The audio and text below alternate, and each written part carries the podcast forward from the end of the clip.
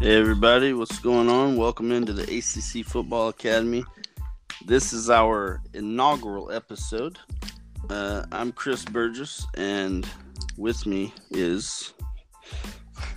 Oh, hey, how are we doing today, folks? My name is uh, Ridge Moss. I'm one of your other anchors on this podcast. And uh, today we're gonna just kind of give you guys background of what, why we started the podcast, and um, basically it's just because we, I, well, personally for me, I, I love uh, college football. In my opinion, it's um, way better than like uh, pro or anything else. Um, it's just more excitement, more fun in general, and uh, I think the players play with a lot more heart and passion, and it's just uh, it's a lot of fun. And I, I'd love to do nothing more than talk about it uh, on a podcast. So, Uh, yeah, that's the same for me as well, Chris. Um, I've been watching college football, God, since I was probably like five years old. You know, um, granted, you know we are we are both Florida State fans. Um, we've both been fans since we were kids, but I mean we're definitely not gonna let that affect this show. We're definitely to tell you how it is. If they're doing good, then we're to tell you they're doing good. If they're not, then you know we're to let you know about that as well. Um, but yeah, we kind of started this podcast because we wanted to talk about college football. Um, we've always wanted a podcast, um, and we finally found this app. Anchor is a pretty awesome little app as well. So it kind of just allowed us to, you know, start it with no like really big like startup costs or anything like that. Um, is there anything else you want to add to it, Chris? um, I mean, no, I think you pretty much covered it. I mean, basically, we just love college football, and we feel like uh, there's a lot of people that do, and we just kind of want to be the normal guys that are doing a podcast that anybody can kind of come in and relate to. And we're like he said, we're Florida State fans, but we're going to come at this with a pretty just pretty much unbiased approach. We're going to cover every team in the Atlantic, every team in the Coastal Division of the of the ACC, Mm. and um, Um, well, do you want to go ahead and get started off with the uh, the breakdown of the ACC or the preseason of it anyway? Yeah, so uh, any of you that don't know, we're going to be doing a breakdown of the ACC, and we're going to go from one division to the other. We're going to start with the Atlantic, and then after we're finished with the Atlantic, we're going to go to the Coastal. Um, and what I mean by breakdown is we're going to take the lowest ranked team in each division, and we're going to work our way to the top one and give you kind of a quick breakdown and uh, kind of a preview of what the team has coming back in the, uh, for the 2019 season. Um, Go ahead. Rich. Oh, um, and also like like I said, this is more of a preseason kind of topic. Um, you know, there's a few weeks away until we actually have you know the kickoff of college football season. Um, but also during the the regular season is going to be a little bit different breakdown. Um, like I said in the, in the uh, advertisement, we're going to be breaking down like the ACC games. Um, we we will also break down like some top 25 games, especially if they have any like uh, college football playoff implications or anything like that as well. Yeah, so uh, I guess without further ado, we'll go ahead and start kicking off our Atlantic uh, breakdown. Uh, like I said, we're going to be starting from the worst team. Well, uh, I guess predicted worst team to the predicted best team. Um, and coming in at number seven is Louisville. Um, obviously, not a great season last year. Um, really a dumpster fire. Yeah. And- um. Well, go ahead. I'm sorry. Um, you know, they went two and ten overall and zero and eight in ACC play. Obviously, not what they wanted or their fans wanted at all. Mm, yeah, Um, for just- sure. For sure. Um, just real, real disappointment, honestly. And it's kind of surprising that that happened. You know, Bobby Petrino or not Bobby? Yeah, Bobby Petrino. He, he had he had that offense for a while running on all cylinders. Um, especially when he had Lamar Jackson. I guess maybe once Lamar Jackson kind of you know went on to get drafted by the Ravens. I don't know. The offense just wasn't clicking as good, and you know how it is in the ACC. I mean, well, I almost feel like, uh, you know, Lamar Jackson kind of maybe made Bobby Petrino look a little better than he was. Because I'm gonna be honest, man, Lamar Jackson, um, he's not your everyday athlete. I mean, that guy is a track star in a quarterback's body. I mean, it's kind of a shame that you know he he's from Florida, and I'm sure he probably wanted to play at those Florida schools, and none of us gave him the time of day to to play quarterback because I think like some of them. I want to say Miami or somebody offered him a scholarship, but I don't think it was to play quarterback. I think it was like receiver or something. I mean, Yeah. the kid definitely can play quarterback. We'll see how he pans out on NFL level. Like I said, that's a totally different monster. There's yeah, no telling how that is going to pan out. But um, for a college player, he was a star for sure. oh yeah, no doubt. Um,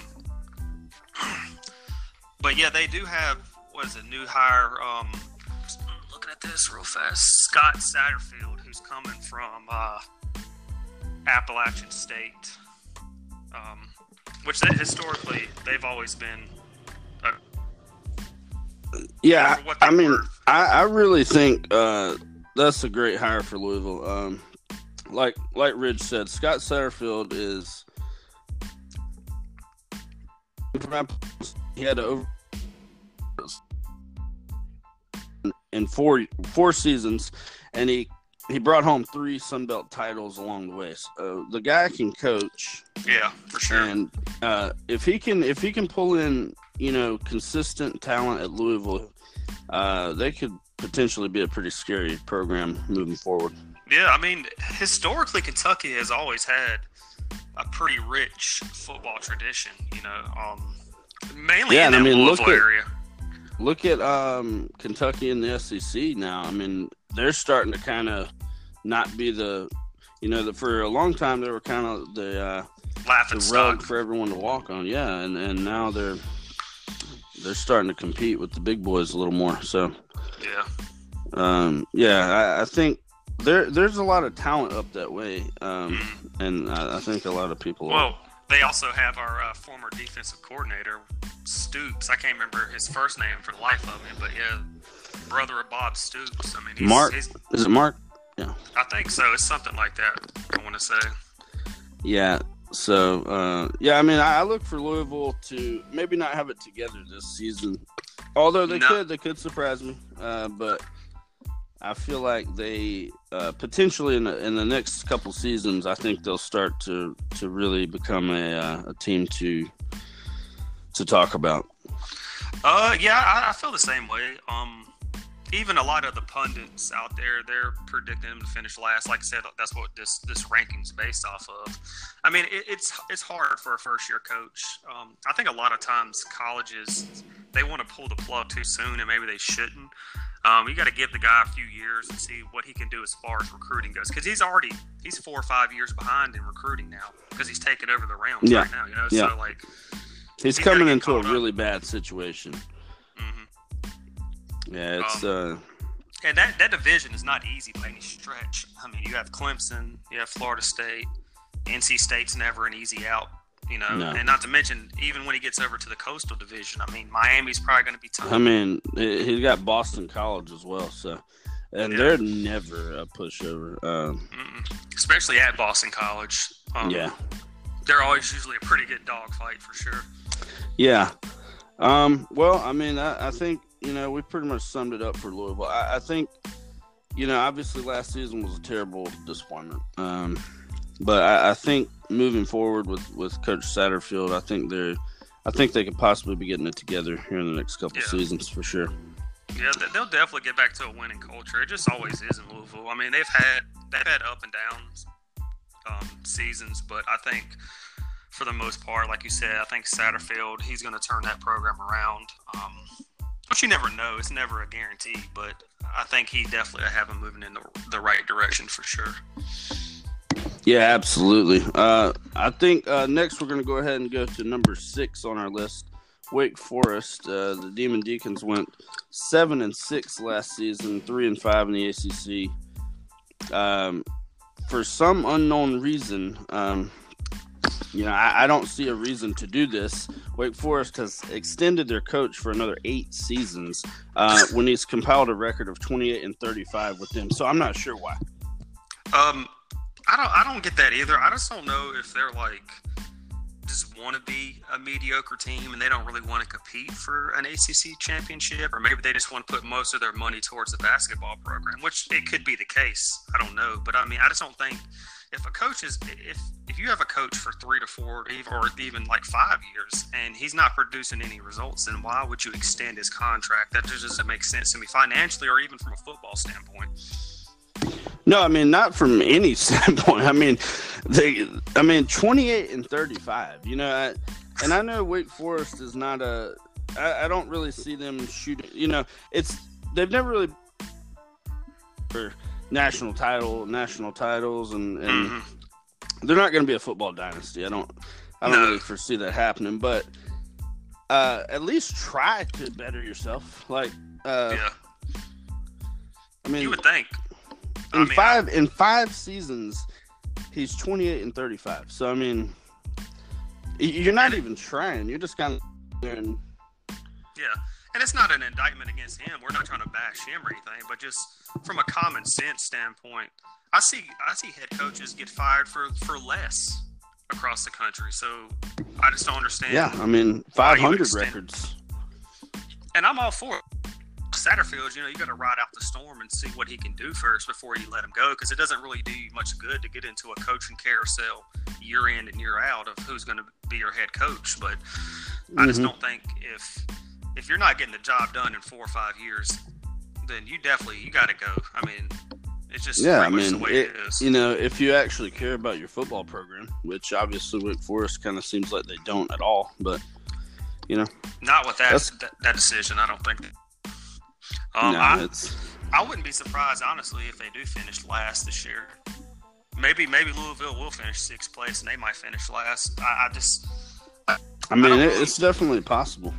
Yeah, I just don't see how he's already got a losing culture. How those kids are going to respond to that? Because eventually, players they just they get they lose the the respect to their coach, and once that happens, you might as well forget about it. You're not going to win a game. Yeah, yeah, definitely. Well, you want to go ahead and move uh, on to the Boston yeah, College? We're going to go ahead and move on to Boston College. Uh, they're number five on our list in the Atlantic. Uh, Boston College went seven and five last season and four and four in the ACC. Mm, kind yeah. of a middle of the road season. Nothing really to be excited about or mad about. It's kind of just uh, your 500 season. Yeah. Well, it's saying uh, I'm looking at the Boston Globe an article right now, and it's saying uh, two of their big games this year, they're, and their back to back is going to be at or Clemson's coming to them, and then so is Syracuse.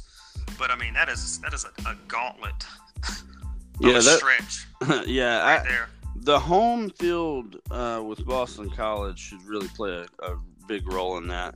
Um, I think they're really fortunate to have them both at home. Well, uh, I misspoke. Because... I'm sorry, Chris. They're actually they're traveling to Clemson and Syracuse. Oh well, that changes things. Yeah.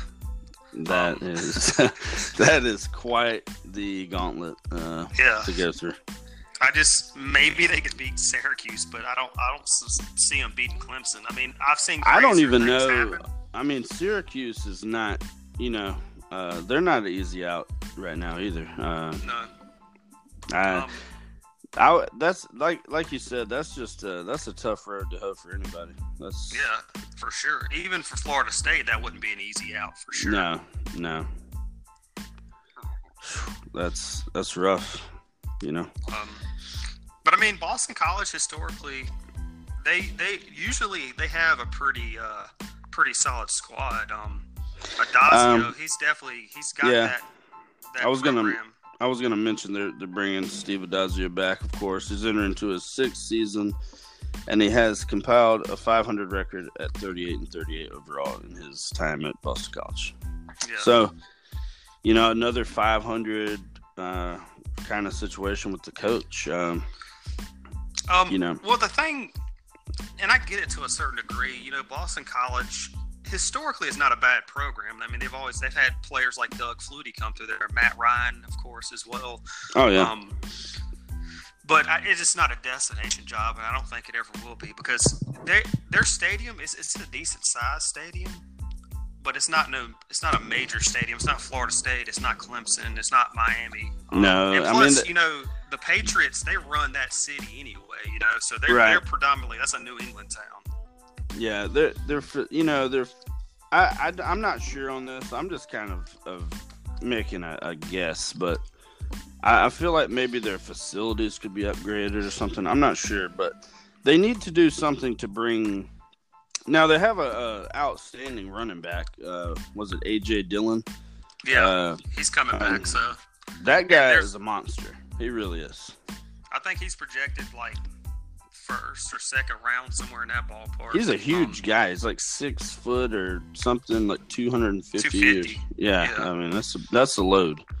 It's so, a bowling ball coming at you right there. yeah, yeah. So I mean, you know, and they're going to need every every pound of that bowling ball going against Clemson yeah. and, and Syracuse uh, yeah. away. So well, that's how you're going to end up beating them anyway. Because it, with Clemson, especially Syracuse, I mean their their offense is pretty solid, but Clemson, they're you're going to have to control that tempo of that game. Because if you let Clemson just run up and down the field on you, they're going to beat Boston College 56 to 10. Let's just be honest. I mean, oh yeah. And Syracuse, like I said, they're kind of up in the air. You, you never know what you're going to get with Syracuse. I feel like. Yeah, yeah, you don't. I mean, you know, it's uh, they're kind of the flip of the coin team. They can play really well or really, you know, not that great. So yeah, for sure. But yeah, you... um, I mean that's that's breakdowns for this week. Um, we're going to be going through uh, more Atlantic teams next week, and at, once we finish the Atlantic teams, we're going to go ahead and switch over to the Coastal and uh, do the same kind of breakdown for those teams as well. Yeah, we just kind of want to get an overview of the season, and then we're going to dive in right as soon as the, the first ball is kicked off. Yeah, because I mean, honestly, folks, this is this is just the boring part of the year, waiting for football season. Uh, this is the kind of part where you know you have to kind of dig and, and dive through things to to find things, and um, you know, all you can really do at this point is just speculate what you think teams could be, what you think they, they could, you know, potentially end up winning any if they could potentially end up winning anything. And uh, that's that's kind of the fun part of this part of the year.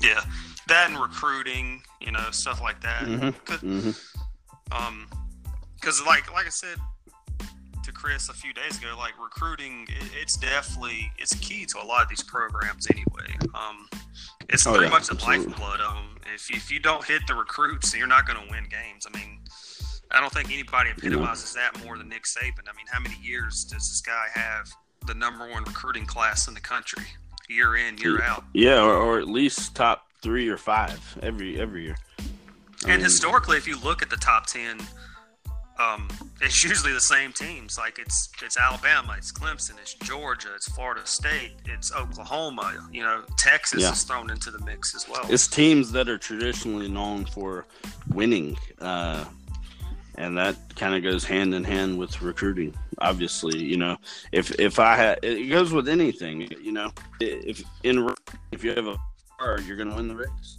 Yeah, you got to have the better players if you're running a business, if you have the better employees, they're going to get the job done better. You know, they're going to make you as much right. money as possible. So right. I mean, that's got a lot to do with it for sure. But yep. I, I, think the ACC overall this year, it should be pretty fun to watch. Um, and you got I've you got a lot of of guarantees. I think I think Clemson's going to be up. Uh, you know, is their defense going to be as strong? I doubt, it, but see. Uh, uh, your uh, your mic is messing up, Chris. You know, bring it. Oh, yeah. I'm sorry about that. Is that better? Um, you know, obviously Dabo's been pretty good about bringing new talent and kind of getting mm-hmm. rebuilt, or uh, you know, and um, so there's a lot of question marks also like you know will louisville kind of come out and have yeah. a, better year or you know will boston college have some upsets you know there's a lot of question marks well i would say season. overall um, i think the atlantic you kind of see who it's gonna i'm pretty sure it's gonna it's gonna come down to clemson syracuse and florida state i don't think the back end of the atlantic division like from nc state all the way to louisville they're gonna make much runs they could I don't really see it happening. I think more than That's Yeah. the beauty of college football. I think more than really anything, happen, so. probably the majority of the parity is going to come out of the coastal side. I think that's up for grabs. I mean, some pundits, I know we're getting ahead of ourselves, but just, you know, some pundits are thinking that Virginia is going to come out of that division, and they might. Who knows? Um, they had a pretty Right. solid team last year, but I mean, historically, the coastal division has been just a crapshoot of teams. Like, has come out, Miami's come Yeah. out, UNC played in the ACC title game a few years ago. Um, obviously, Virginia Tech is Right. always a, they're not a, a easy out ever in Blacksburg. You know, Frank Beamer No. had that team humming for almost two decades before he stepped down. You know, and Fuentes just stepped right in. Yeah, I mean, I, I totally agree. I think the the coastal is just a. I mean, you, you don't know what's going to happen. You never know what's going to happen. Uh, you don't know who who's going to meet you in the ACC championship. Uh, and like you said with the Atlantic, I kind of feel like, uh, you know, it's kind of a, a more like pick three Yeah. situation. Uh, you know, you got you got Clemson, Florida State, or maybe you know perhaps uh, Yeah, Syracuse. and a, a lot of it, even on our side of, of the Atlantic Division, a lot of it's going to be predicated on injuries. You know, um, and that's kind of what hurt Florida State the last few years. You know, especially when we when we played Bama in uh, the first game of the year a few years ago. Well, you know, Francois went down in like the third quarter or whatever it was, and our season was just Yeah. you know topsy turvy from that point on. Um, Blackman, he Yeah, did as best he could. I mean, he was a true freshman. I mean, you can't really expect too much out of the kid. I mean, you're getting thrown to the fire right out the gate. I mean, that's Yeah, you're, you're getting you're getting thrown uh, behind uh, absolutely terrible offensive line uh, against one of the best defensive lines in college football. So, I mean, it's uh, you didn't he didn't have much of a Yeah. chance at all. But and you know, like I said, even with Clemson, they, they have recruited fairly decent over the last five to ten years for sure. But I mean, with college football, and it, it can be somewhat to the NFL as well, is like you're you're almost one injury away, especially if it's some like impact player like Trevor Lawrence. I mean, God forbid, I don't wish injury on the kid, but I mean, if he goes down. I mean, does people honestly think that their backup is going to come in and win? I mean, that just doesn't happen that often. The only person that comes to mind right now is Nick Foles with the Eagles, but that that's a that's an outlier. That's not going to happen every year.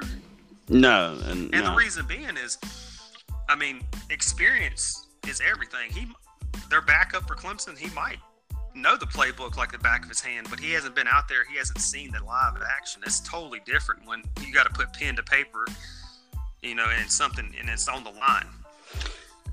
and and I don't think you can really learn or or be taught clutch. And I I think that is one thing that that I, I believe that Trevor Lawrence has that you can't really be taught is just Yeah. clutch. I mean he he doesn't get rattled. That's what I've noticed from him. You know, he's had defenses in his face. He's been hurt. He's Yeah. been hit.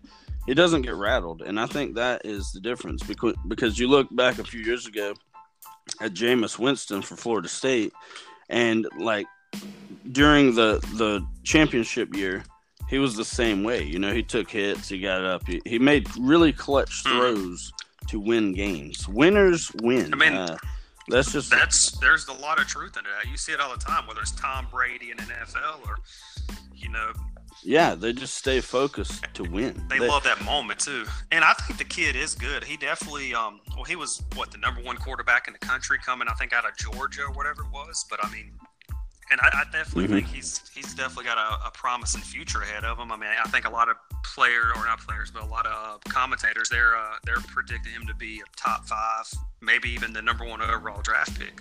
But I mean, I think they need to pull Yeah. their brakes a little bit. Let's see how the rest of his career is going to unfold. Because I mean, look at Manti Te'o the year before. I mean, yeah. he won the national title game. He got all this hype, and he didn't play bad this year. I mean, I, I know a lot of it was due to some of the injuries he had, but you got to think these these teams they now have a year's worth of film on Trevor Lawrence, and you can take it to the bank right now Right. as we're talking. I guarantee you, these players are watching film on him right now. If you're not, you're gonna get your, your brain beat in by him. But I'm telling you, these players are watching film on him right now. They're, they're studying Right. every move that he's doing. You know, in any Right. ways that I mean, they can get from him. You know they had they had a great they had a great last year, um, but like you said, you know I don't think I don't think Cle- Clemson's going to be quite as crisp. Mhm. Maybe offensively they will be. I don't really think they lost many star star players on offense. Defense is what got Uh, him really more than anything. Yeah, their defense is is what's going to hurt. Uh, I think they lost all those big name uh, defensive linemen Yeah. they had.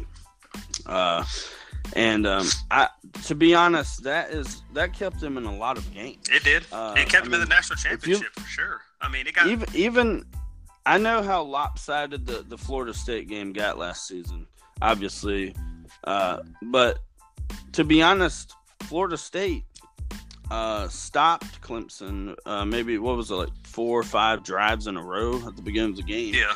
Uh, but Florida State simply couldn't move it on Clemson's defense, Mm-hmm. and um, that that really kept them in that game. I feel like Well, yeah, because the floodgates are going to kept the momentum on their side. Yeah, the, the floodgates, like I said, they're eventually they're going to open up. You, your defense is going to get worn out. They can't keep you on the field, or you can't keep your defense on the field. You know, sixty percent of the game and expect them not to score like four or five touchdowns on you. That's exactly what happened.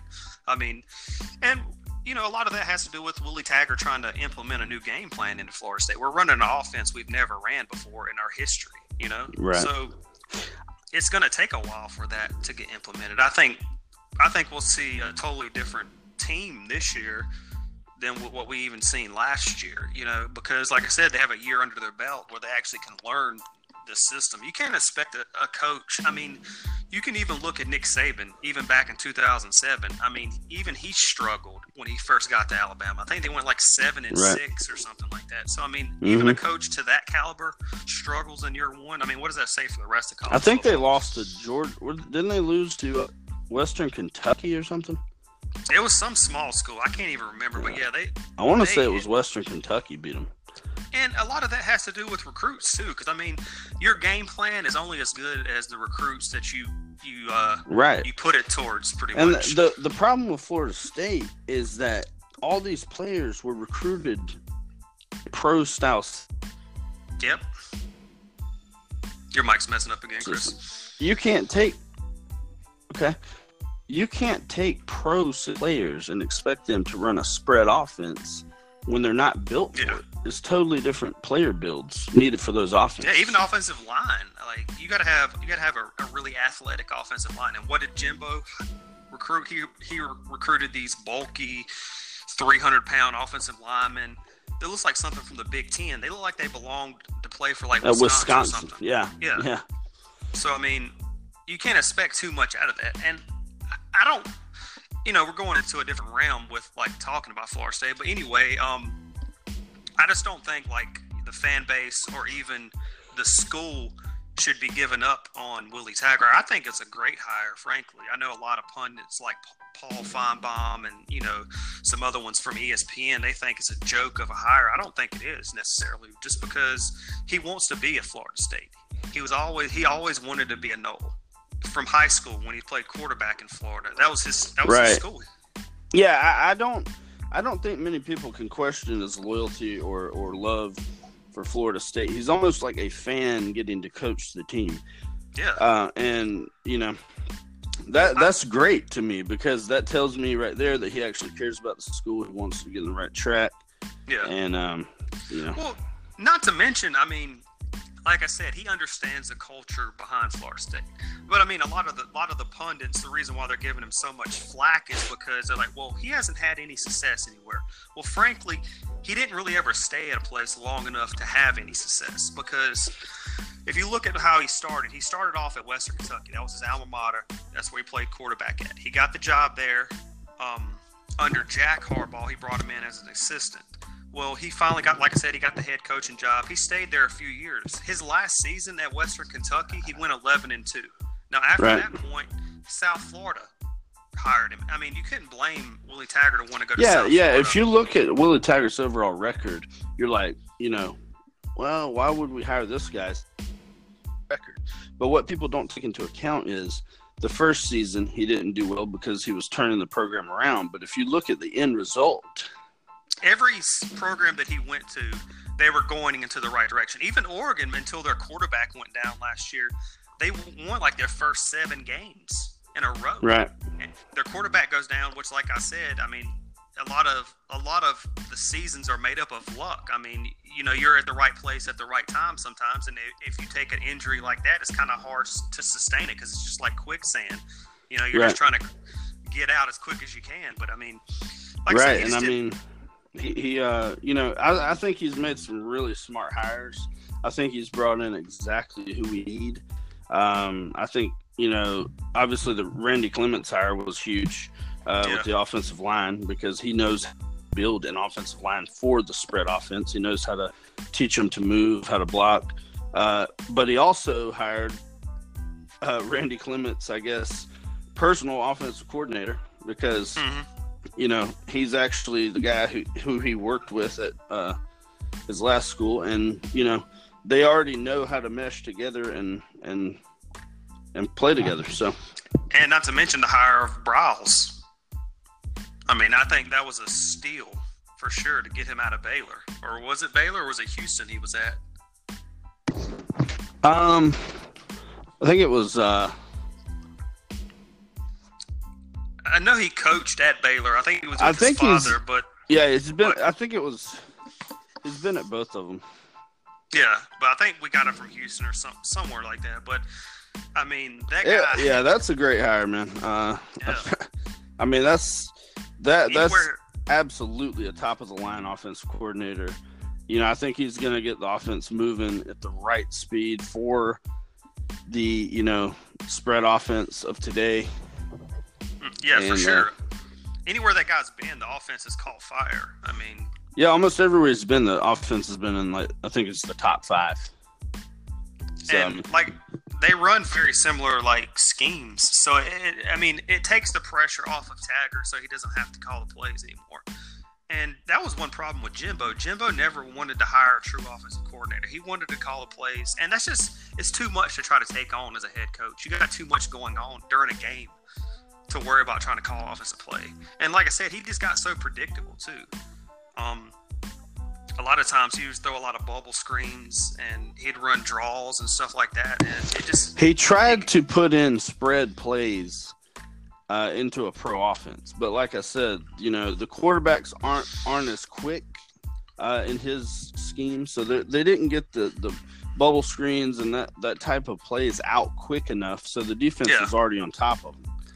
Well, if you're going to tell me you're going to get Jameis Winston year in and year out in a recruiting pool, then okay, run that offense. But I mean, that offense it's it's definitely dying off in college football. Um, even to a certain yeah. degree, it's going away in NFL. A lot of teams that they're. I mean, like I said, look at Lamar Jackson. He got drafted by the Ravens, and they they basically created a whole nother game plan for Lam- Lamar Jackson. Right. hmm Totally agree. I mean, Yeah, like I mean, getting back to to to Louisville, um, I, I really think, like we said earlier, that I, th- I think the the coach Satterfield situation was a great hire for them. I think he'll get those guys going in the right direction. He'll make the. I, I'm not sure about his assistants. So I have to do a little more digging for that, but um, yeah. we'll see what kind of kind of offensive, you know, Well, situation or defensive situation he's bringing in. I think him and Petrino have very similar offensive philosophies. I think they run that spread. He was running it, I'm pretty sure, at um, Yeah, Appalachian State as well. So, I mean, I don't think it's going to be that big of a transition. I mean, like I said, who knows? They could come out and win eight games this year and be super competitive, make a bowl game. Yeah, they're they're Um, one of the question marks, uh, definitely in my in my mind. Their schedule is going to be pretty tough, though. I mean, they play, uh, obviously, they, they play us in Atlantic, but they also, I think, they have a game against Notre Dame as well, which is not going to be an easy out by any stretch either. No, no, they're kind of they're kind of hitting their stride right now. Notre Dame. Yeah, so I mean, I'm I'm actually pulling up their uh their schedule right now. If it loads for me, please. I just wish Notre Dame would would fully commit to a division to a conference or or stay completely independent. I, there's such a confusing. Uh, I I agree with you as well. Um, actually, I think they opened. Yeah, Louisville opens the season against Notre Dame, so we're gonna. I guess we're gonna see right out the gate what Louisville. Mm. I don't think. Got. I'm not sure. You know, I don't think that's a very good game for uh, Louisville. Um, now they could prove me wrong, like we've said, but just got to think that now. Is it at a? Where's it at? Is it a neutral site kickoff game, or is it? A, uh, it says it's in Louisville. So who knows? Okay, well, I mean, they got that going for them at least, but you got to think going into that that Louisville is just, uh, you know, uh, their fans can't be confident. Um, but no, if if I, will I'll say this, if they make it a game, even if they lose, if they make it even a game, that should put a lot of confidence in the fans of Louisville. Yeah, for sure. I mean, well, when you hit rock bottom, you have nowhere else to go but up. So that's one thing they have, you know, for their future. Um, like I said, their schedule is not easy by any stretch because, like I said, you throw Notre Dame into the mix after you have to play Florida, or you know, before the season really even gets started. You know, it's the first game of the year, and then you're moving on to Clemson and Florida State, and who else they got on the division? Uh, the the coastal side. They play Virginia. They're at Miami, and then they finish the year against Kentucky. I mean, that's not going to be an easy schedule. I mean, they they could potentially only win three games off of that schedule. I mean, yeah, that, I mean, that, uh, Coach Satterfield, you know, as good of a coach as he, as he may be, a real tough road this year, and I'm I'm sure he knows that, and I'm sure his players know it, and you know, hopefully they're just kind of you know doing their best to to get where they need to be to compete because it's going to be a, a, yeah. a, really tough schedule for them. It's going to be an uphill battle the whole way probably. But uh, getting back to Notre Dame, yeah, I kind of agree with you to a certain degree. Like I think, I, I, I think it's best if they do just fully commit. Um, I know a lot of it's just such a confusing, you know, situation because you know they're kind of in the um, but they're kind you know, it just doesn't make much sense how it's allowed. You know, it seems like they should have to pick, you know, are you in or are you out kind yeah. of thing. Well, they went to the negotiation tables with the ACC conference and they they wanted to get into the basketball conference. Well, the conference came back to them and said, "Well, no, we want you to join in football too." And then they countered like, "No, we're not going to join." And then we'll say, and then they said, "Well, all right, well, we want you to play at least five games." So that's kind of how that got established. But so they're kind of doing the bare minimum that yeah. they need to do. Okay, well, I mean, just join a conference. I mean, yeah, it's but, 2019, you know. And I get it to a certain degree because the money they're making off of their network is astronomical. But like I said, and I was talking to a friend about this the other day. Um, if you look at it from a competitive advantage standpoint with recruiting, I don't mm-hmm. think it helps them to be independent because, like I was saying to one of my friends, think about the consistency factor. If you're in a conference, you know what teams you're going to play year in and year out, and that that's huge for some recruits because some recruits they they want their parents to come see them play, right? You know, and that might be one reason why they're not getting the recruits that they normally did in the past. Because if you look at their schedule, I mean, they're flying all over the country. They're flying to Michigan. They're flying to Boston College. They're flying to us, Florida State. Then they're flying out to Stanford. And then they fly back to play Navy. And then they fly back out to California to play USC. I mean, yeah, there's whole, there's no stability at all. There's no is, stability and don't even think about it from recruiting. Just think about it from your player standpoint. The traveling wear and tear on your body that they're going through. Yeah, that's. I mean, it's it's no surprise why they might go to USC and lay egg because they're on a totally different time. Yeah, I mean, instead of staying in one specific region, they're going basically just doing tic tac toe in the on the map. And then what was it? A few years ago, they flew out to Dublin, Ireland, to play a game. I mean, you can't tell me that that don't have some effect on your players. you would think. You would think they would kind of notice. I mean, they must have a great strength and conditioning coach because I, I mean, or they're just they have a keg full of Red Bull that they're chugging on the flight. Like I don't know. yeah, I mean that that's gonna be some pretty serious jet lag. You know, we go down to Florida State, then we're gonna fly out to California. I mean, my and then we're gonna fly out to Dublin. Like, that just I don't know that that just doesn't make sense to me. Um, No. and that that was part of the reason why the NCAA wanted to have these conferences because they wanted most of these games to be regional. Whereas, okay, you might play a big game. Say we'll say for example Florida State and Alabama. Well, for one, they're kind of in the same region anyway, but we only do those games like once or twice a year. That's not going to be that much wear and tear on your body. But when you're doing it No. year in, year Every out, week in and week out. Yeah, that's I mean, no. It's not good. Yeah, and like I said, it, I'm, I'm all for Notre Dame wanting to make as much money as possible. I mean, I'm I'm a big capitalist myself, but you have to look at it from the player standpoint. I mean, you're just putting you're putting a lot on their shoulders, and then you're expecting them to go out and win a game. And then think about this: they've already went through all that traveling, and then God forbid they make the college football playoff. Now they're putting even more miles on their body. Yeah. because those games are nowhere near your stadiums typically. Yeah, I mean, Um, so yeah, I, I agree. I think they they should probably join a conference. I don't know if it's ever going to happen or not. You know, they they yeah, I'm not sure either. they they kind of have their minds made up. But I just think if they kind of step back from a situation and just look at it from a common sense standpoint, then it would probably be the right thing to join the conference, and it, it would be good for us too, because then, like I said, we would have a pretty legitimate conference, which I think we do overall. But if you add a power like Notre Dame, I mean, it's just only going to enhance the ACC. Right. I mean, yeah, it's uh, you know, stack the cards, man. Yeah, I uh, Um, that's a but uh, I mean, I think, like I said, I think this season it definitely has some promise as far as ACC goes, and even nationally, you know, as far as like the rest of the conference goes, I think uh, it's going to be a pretty good football year. I think more this year than even ever before. I think there's going to be some decent parity in college football. Where I, I mean, obviously you're going to have Clemson, you're going to have Alabama. Yeah, I mean, obviously the last couple seasons has been pretty much all Clemson. Uh, you know, they've pretty much weighed down the ACC. Uh, but I, I think going into the next season, maybe two seasons, even three seasons, I, I think you're going to kind of see it more of a balanced uh, conference. I, I think a lot of teams are making the right changes now to be successful in the future.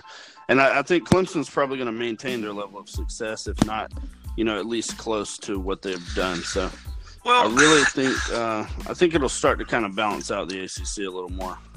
Well, I think they will have a pretty decent run. I mean, I didn't think it was going to last this long.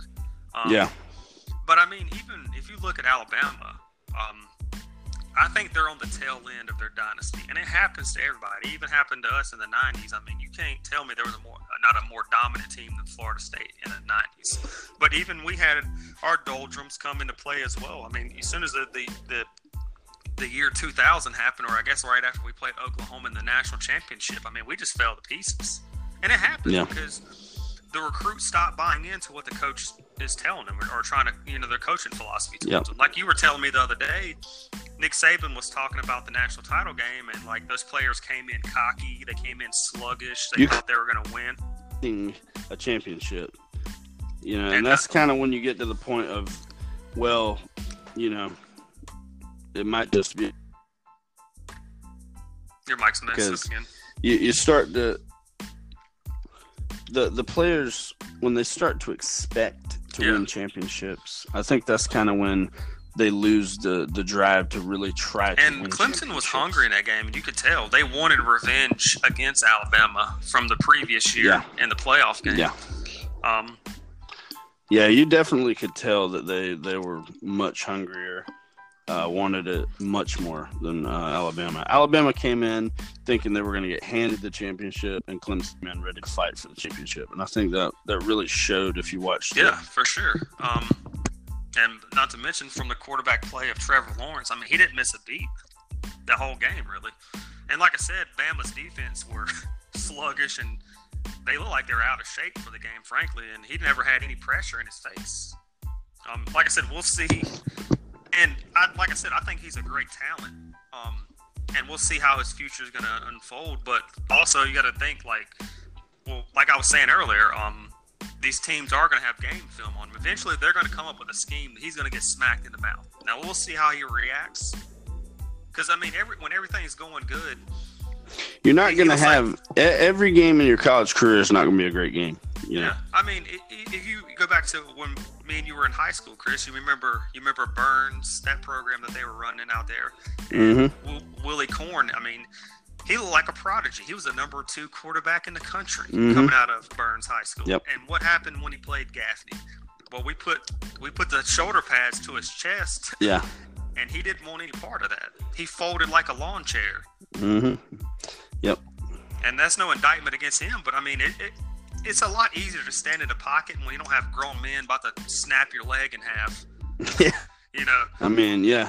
and, and then when you're standing in the pocket and you have five years to throw the ball. I mean, that's that's just pitch and catch. A more when you're not getting chased by bears. Yeah, That's just all there's to it. I mean for sure. I mean, it goes to any level, whether it's college football or even definitely the NFL for sure. I mean. I would be You know, scared to death now- if Ray Lewis was coming after. Now, you know, let's hope Clemson doesn't get, the, you know, let's hope Clemson get this, you know, we we're going to get a chip attitude because, you know, I think I think Florida State's going to, you know, coming back up. Uh, you know, it may not be this season, may not even be next, but uh, I think they they've made the hires to bring it back to the, you know, Yeah, in the right Well, I mean, like I said, even even Bart. I mean, our defense was not great last year, but once again, we had a new defensive coordinator in Barnett. Um, he definitely had Michigan State's defense fire, firing on all cylinders. Um, Yeah. So this is his second year under his belt. So let's see if he can implement that game plan. Not to mention, we do have Marvin Wilson coming back as a defensive tackle. We have Levonta Stanford Taylor. Samuels, Yeah, Levonta Uh, Taylor in at safety. and then we Akeem also, Dent. Yep, he's a, a highly touted freshman. We have some superb defensive talent. Now, if they can become talented as a team, that's another question. But we have the talent. Um, Yeah, and I, for sure. Um, now, whether we uh, execute or not is going to be totally different. I mean, we were talented last year, but like I said, we were kind kind of behind the eight ball because we just made was a- so many easy mistakes. You know, the corners weren't turning around to look for the ball.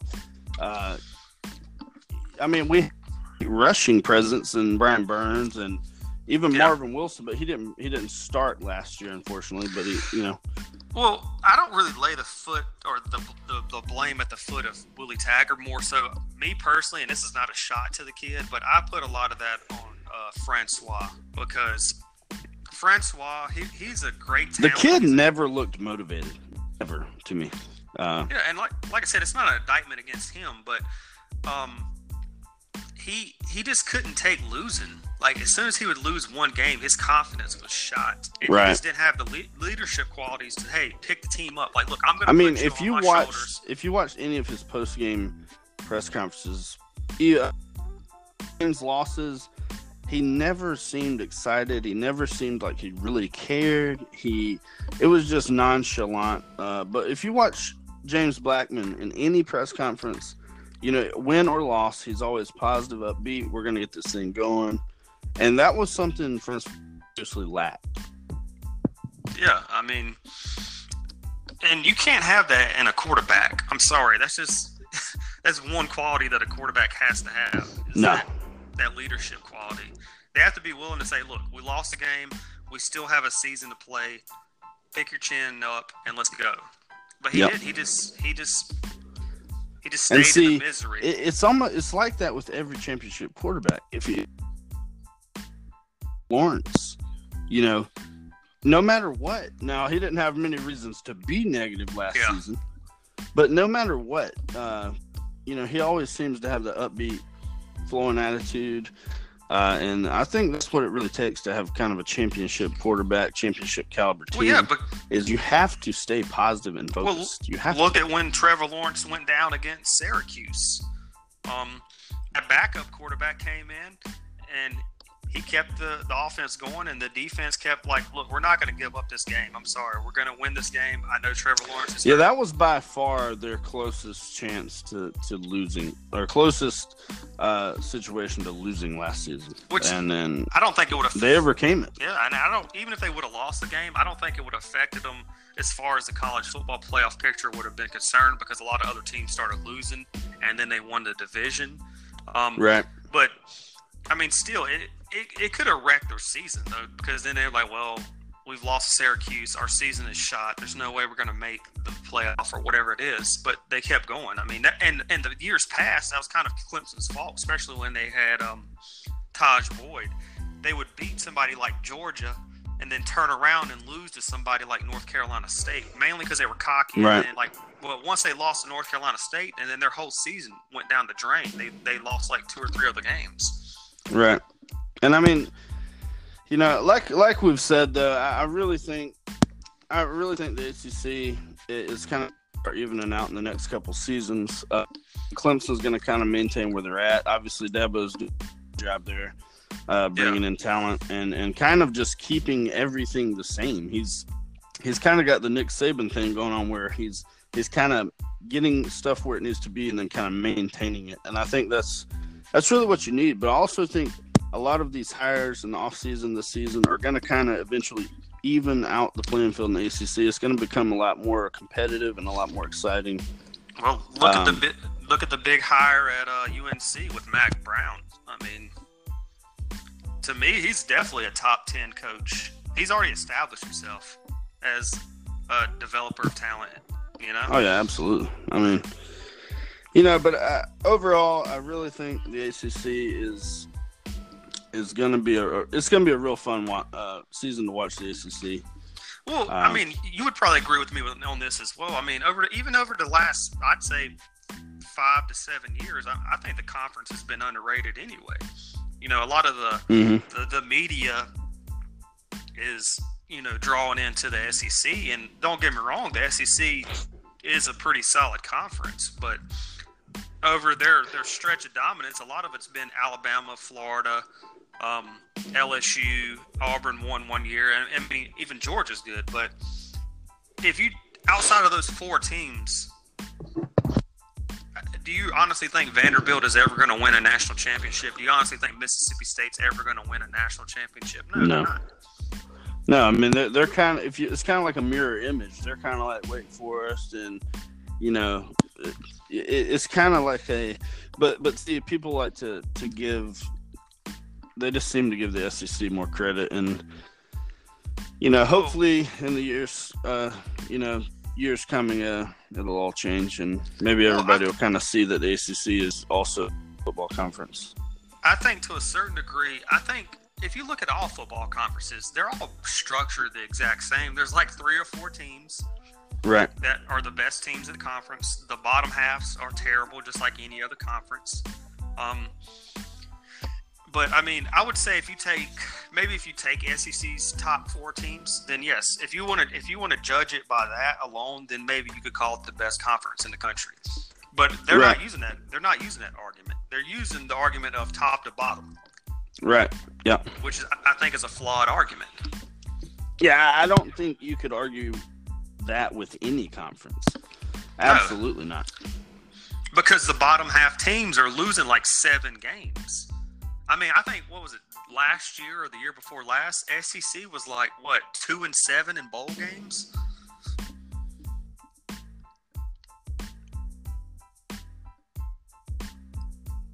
You never. It, I I'm sorry, don't believe in your mic was breaking up. What were you saying? I'm sorry. I was just saying I, I don't believe in that argument. I just I can't believe that is better than the other. You know, I feel like every conference has its top two or three teams, like you said, and you know, hopefully people will kind of start to see that Yeah, the ACC is is right up there. Um, obviously, Clemson's been kind of the the big dog on campus for the last few years, but um, hopefully, you know, it'll kind of even out and we'll have a lot And more competitiveness in I the think it will. I mean, if you look, like I said, even if you look at the coastal, i- if if you sit here and think that Miami is not going to come back at some point, well then I don't know what you're smoking, but you're out of your mind. I mean, eventually, I mean, they just have a, a, a talent. The talent pool there is out of this world. It really And I know. Nick Saban has he's dampened a lot of that because I mean he's pulled a lot of players from the Miami area. Look at look Yeah. at Amari Cooper. Um, he comes to mind. I mean, he was a what a top five, top ten recruit coming out of Miami. and like I said, the SEC they have been going into the state of Florida, and they've been taking a lot of the, the talent out of the out of the, the state. I mean, Florida is loaded top to bottom with talent. I would say for me personally, pound for pound, is probably the best talent pool in the country. I know you have Texas. Oh yeah. I know you have California, but those states don't have the athletes that Florida ha- has. You know. Um, Definitely, I, I feel. I, I, just feel like, yeah, like you said, I, I feel like Florida is is they've put out so many, so many just freak athletes, man. Yeah. And even look at the look at the the that have went on to go to the NFL. I mean, we're talking we're talking first ballot Hall of Famers like Ray Lewis. Now this is only two, but I'll name them just because it's out of recent memory at Florida State. Lamarcus Joyner and Dalvin Cook. I mean, yeah, that that's right there is enough to be like, you know, that's pretty talented people. Well, look at Devonta Freeman for the, the yeah. Falcons. I mean, he came yeah. out of Miami Central, and that and Miami, he wanted to go to Miami and part of that's Miami Hurricanes' fault, but he wanted to go to, to the University of Miami, and they didn't mm-hmm. recruit him, so we ended up getting him. And I mean, he'll, he he'll won a championship.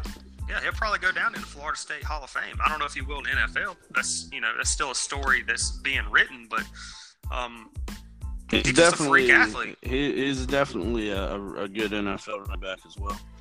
Yeah, even look at Kelvin Benjamin. I mean, he was a freak in nature coming out of Miami as well. that yeah. they just didn't Rashad, uh, yeah, I mean, as far as college athletes, are Greene. Uh, I mean, you could go on and on for hours. I mean, you, yeah. you could talk about Florida athletes. Just yeah, and just think about. You could do this even with NFL Hall of Famers with Florida athletes. I mean, for days you could just keep going on and on. You wasn't wasn't Sanders. Sammy Watkins from from Clinton, Florida? Yeah, yeah. I mean, so was C.J. Spiller and um, what was the other one they had a few years ago? Um, it was C.J. Spiller and somebody else. For the life of me, I can't remember his name. Davis. Yeah. James Davis. Yeah. Right? Yeah. Both of those from the state of Florida. I mean, yeah. So, I mean, like I said, though, I mean, you could talk about that for days and days and days. Um, I mean, um, I, I, feel like you know we covered we've covered a great deal. Um, yeah. I feel like you know we did our breakdown. Like I said, uh, we're go- myself and Ridge are going to be going over uh, a couple more teams out of the Atlantic. We're going to cover the entire Atlantic.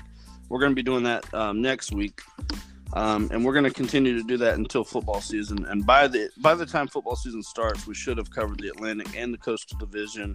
Kind of breakdowns from last season to this season, what we think might happen, uh, kind of some key games to watch. And um, yeah, I guess.